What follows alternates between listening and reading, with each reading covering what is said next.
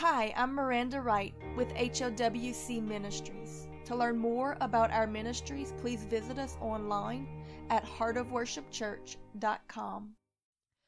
Brethren, I count not myself to have apprehended, but this one thing I do, forgetting those things that were behind and reaching forward unto those things which are before. I press towards the mark for the prize of the high calling of God in Christ Jesus. Let us, therefore, as many as be perfect, be also thus minded. And if in anything ye be otherwise minded, God shall reveal even this thing unto you. Philippians chapter 3 verses 13 through 15. The Bible tells us to strive continually to be perfect, even as our Father in heaven is perfect. As we read very clearly both in the Old and the New Testament, you can read this commandment given in Matthew chapter 5 verse 48. However, the context of this perfection, if you read through to the next chapter, you'll begin to comprehend is perfect love. Jesus tells us in Matthew chapter 24 verses 36 through 40 that if we love God with all of our hearts and love others more than ourselves, then we will automatically do what the law and the prophets said. Even if we've never read it, you don't even have to know it. It'll be written in your heart as God promised. Because that love is the fulfilling of the law. Jesus said that the world would know that we were his disciples, in other words, followers of his teachings, by our love. If the world cannot see love in us, then it can't see Jesus. Now, understand this that real love corrects because it wants what is best for you. Real love is selfless. And I have to make this clear because there is a counterfeit that is very selfish, it cares more about itself and its ease and its prosperity than in those around it. Real love does not tolerate sin because it knows that it will lead to destruction. So rather, real love is broken over it. Yet real love is also patient, kind, and enduring not condescending or condemning. It is concerned about the recipient of its correction. Love is not concerned about being seen, taking the lead, controlling others, or winning an argument. It is concerned about saving your life and your eternal soul from judgment. Scripture talks often about the perfecting of the saints, this constant pursuit of perfect love. This is because that once you have it, this great achievement of perfection, then the real battle comes to maintain it. Because attacks will come, wounds will happen, offense will try to pierce your armor of righteousness. Lies, accusations, and exhaustion will try to overtake you. Fear, worry, doubt, slander, betrayals, people will use you with selfish abandon until you are on the brink of breaking and your once soft heart will start to harden. And as this happens, the Holy Spirit will seem to be farther and farther away from you. Yet the voices that you are hearing will justify how you are feeling. And before long, you won't even be able to tell the difference. Be careful when this happens, for you are out of right standing. You have strayed from perfection, and you risk being used by the accuser of the brethren. This will happen to all of us in our walk of sanctification at some point or another. It is a tactic that the enemy never tires of. Yet if you are diligent to keep seeking the Lord, if you keep pressing toward the mark of the high calling, then he will reveal to you when you are off of that narrow path and will call you back.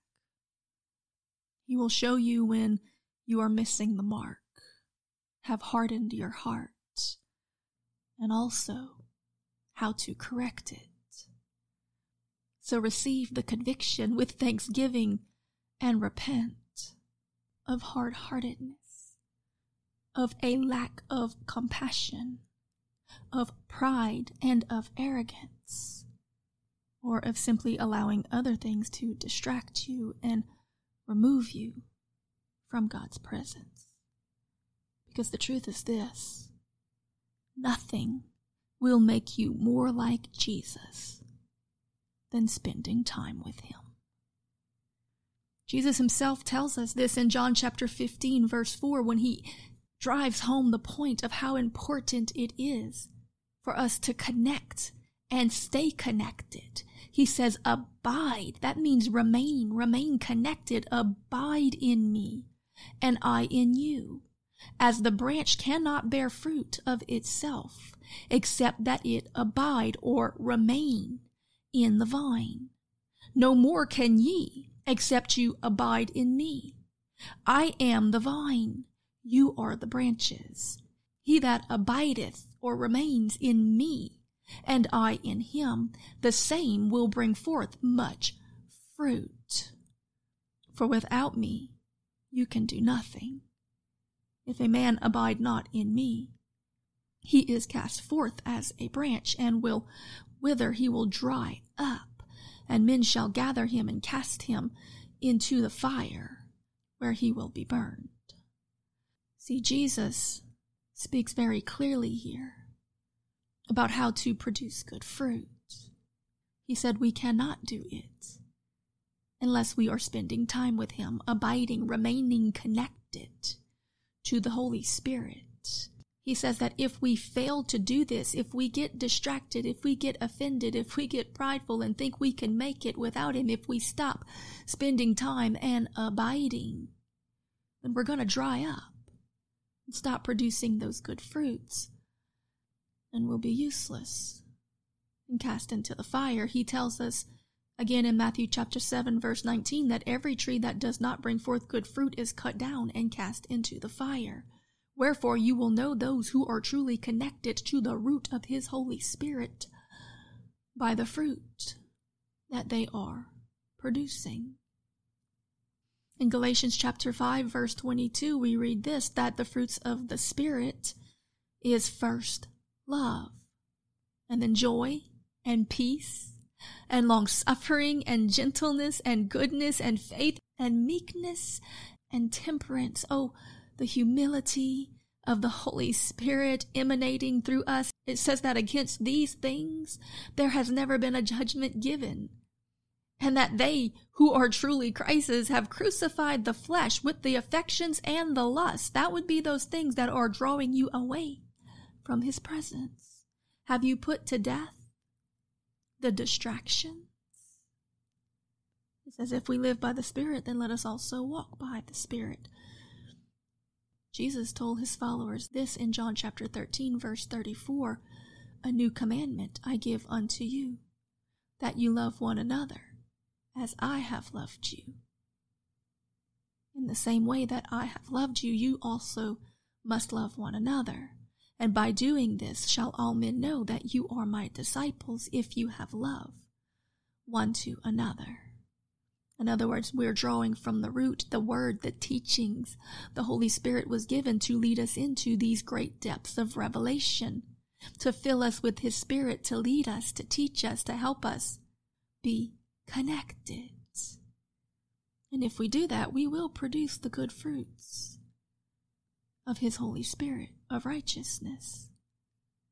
So if you find yourself lacking in this, it's time to get back in the prayer closet. Get connected. Get in the Word and ask Him to reveal it to you. Let Him soften your heart and show you who He really is. Again, the desperation in which you ought be seeking Him and seeking to be like Him. Paul said in our opening passage that he didn't feel like he had fully obtained that perfect love yet, but he was not giving up his pursuit of it. Yet he warns for those who had obtained to have the like mind as he did, assuming that they hadn't, or else they would lose it. My friend, as we read in Proverbs chapter 4 verse 23, guard your heart with all due diligence. For out of it come all of the issues of life. Get in the prayer closet and let the Lord put a mirror before you so you can remove the speck out of your own eye before you go trying to fix everyone else and only do more damage in the process because you can't wield the sword of the word of the Lord if you don't have the heart of the Lord. You'll cut people up. You'll commit spiritual murder in the name of the Lord. It is a serious thing to speak in the name of the King. The Bible says we will be judged for every idle word. How much more for those that we have proclaimed his name? That we have said came from him might have even been the truth, but was it in the right spirit?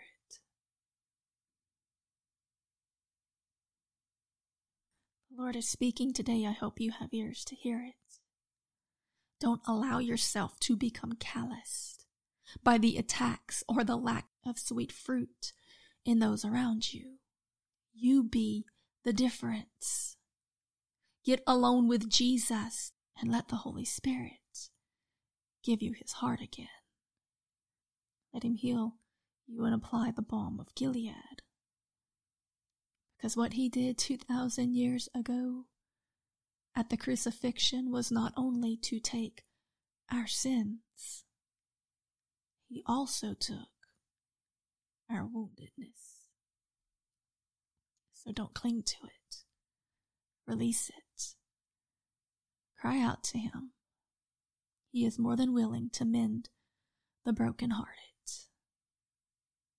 When I see people that are frustrated and bitter and snappy and quick to offense or defensiveness, I often think of a wounded dog that even when you try to help it, it often snaps at you and bites at you thinking that you're going to hurt it.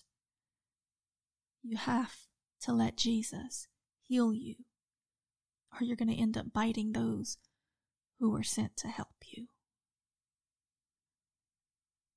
We are often willing to give up our perceived sins because we want redemption. We are often less willing to give Him our woundedness because that it justifies our dysfunctions, our bitterness, our self righteousness, our selfishness, our hardness. My friend, all of this is sin. It's the opposite of who Jesus is. So if there is any prick of conviction in your spirit today because of this message, then you need to confess it as sin and repent because he is able and faithful to forgive and to cleanse us of all unrighteousness. In our opening passage, Paul talked about apprehending perfection. So today I want to end this message with an image imprinted in your spirit and a revelation received through a question. Who is perfection but Jesus? Of course, as we mentioned in other passages, we see perfection described as agape love, which is a selfless, sacrificial, and enduring love. But who is this love? But Jesus. The scripture tells us that God is agape. God is love. So what Paul was really saying was that he strove daily to apprehend Jesus, to grab hold of him. He never stopped pursuing. Get a hunger in your spirit for it again, an urgency and a reverence by the revelation that it is His presence that changes us minute by minute. And that that is what it really means to be baptized in Jesus. In Philippians chapter 3, verses 7 through 15, we read a little more of the context around this concept when Paul said, But the things that I used to consider gain to me, I now count them loss for Christ. He was willing to give up anything that hindered his pursuit of the presence of God.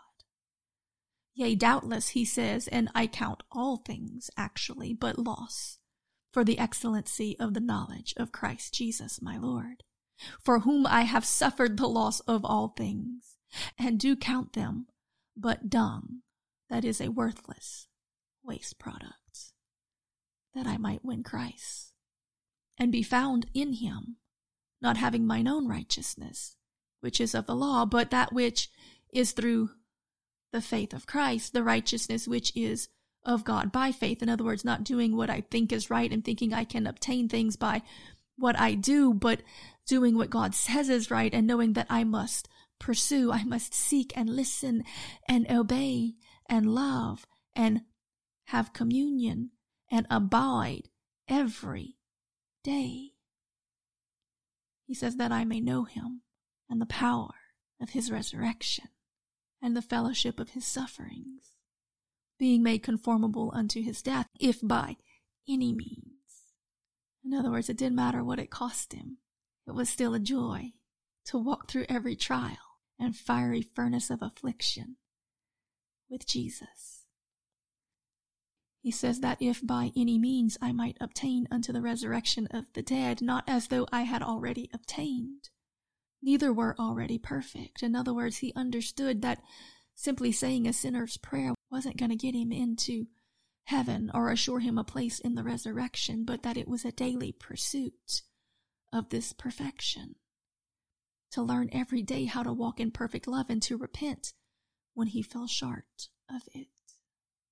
He says, But I keep following after him, if that I may apprehend, believing that I will obtain it, I will grab hold for that which also I am apprehended of Christ because he grabbed hold of me.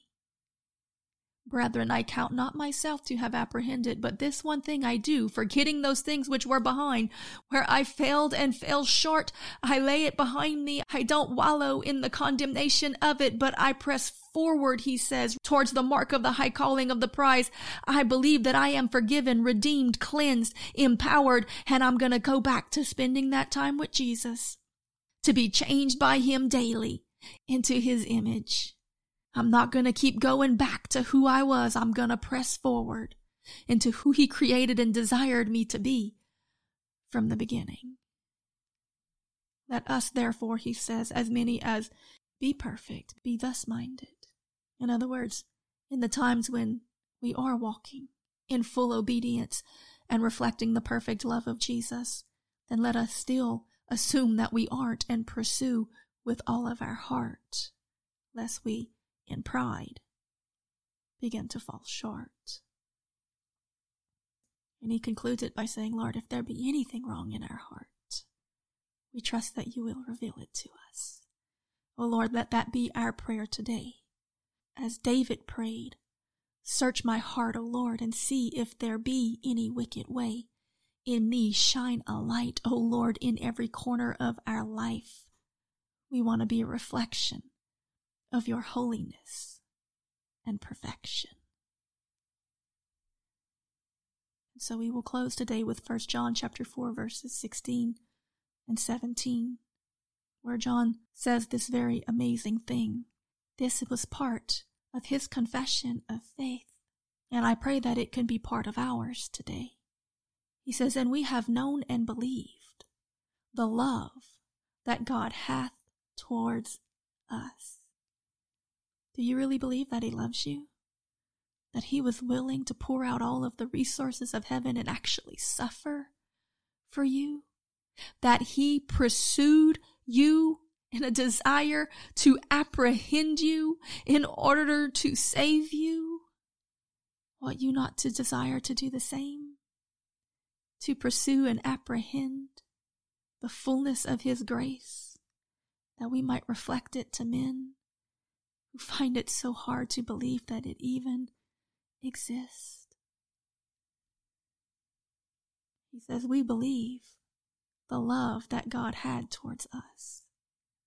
And he continues by saying, God is love.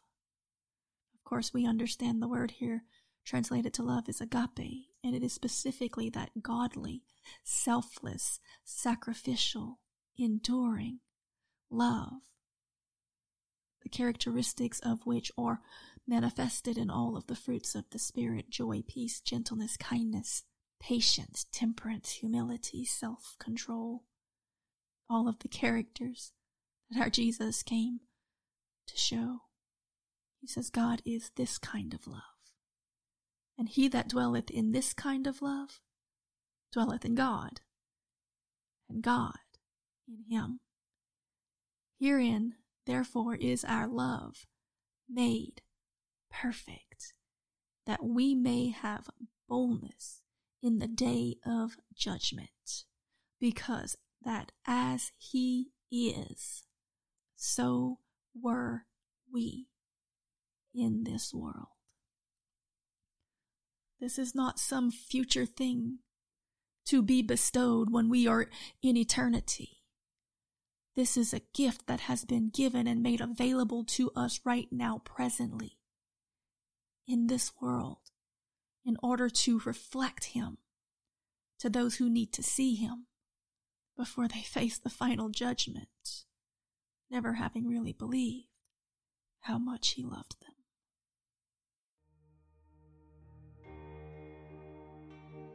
This message was brought to you by HOWC Ministries.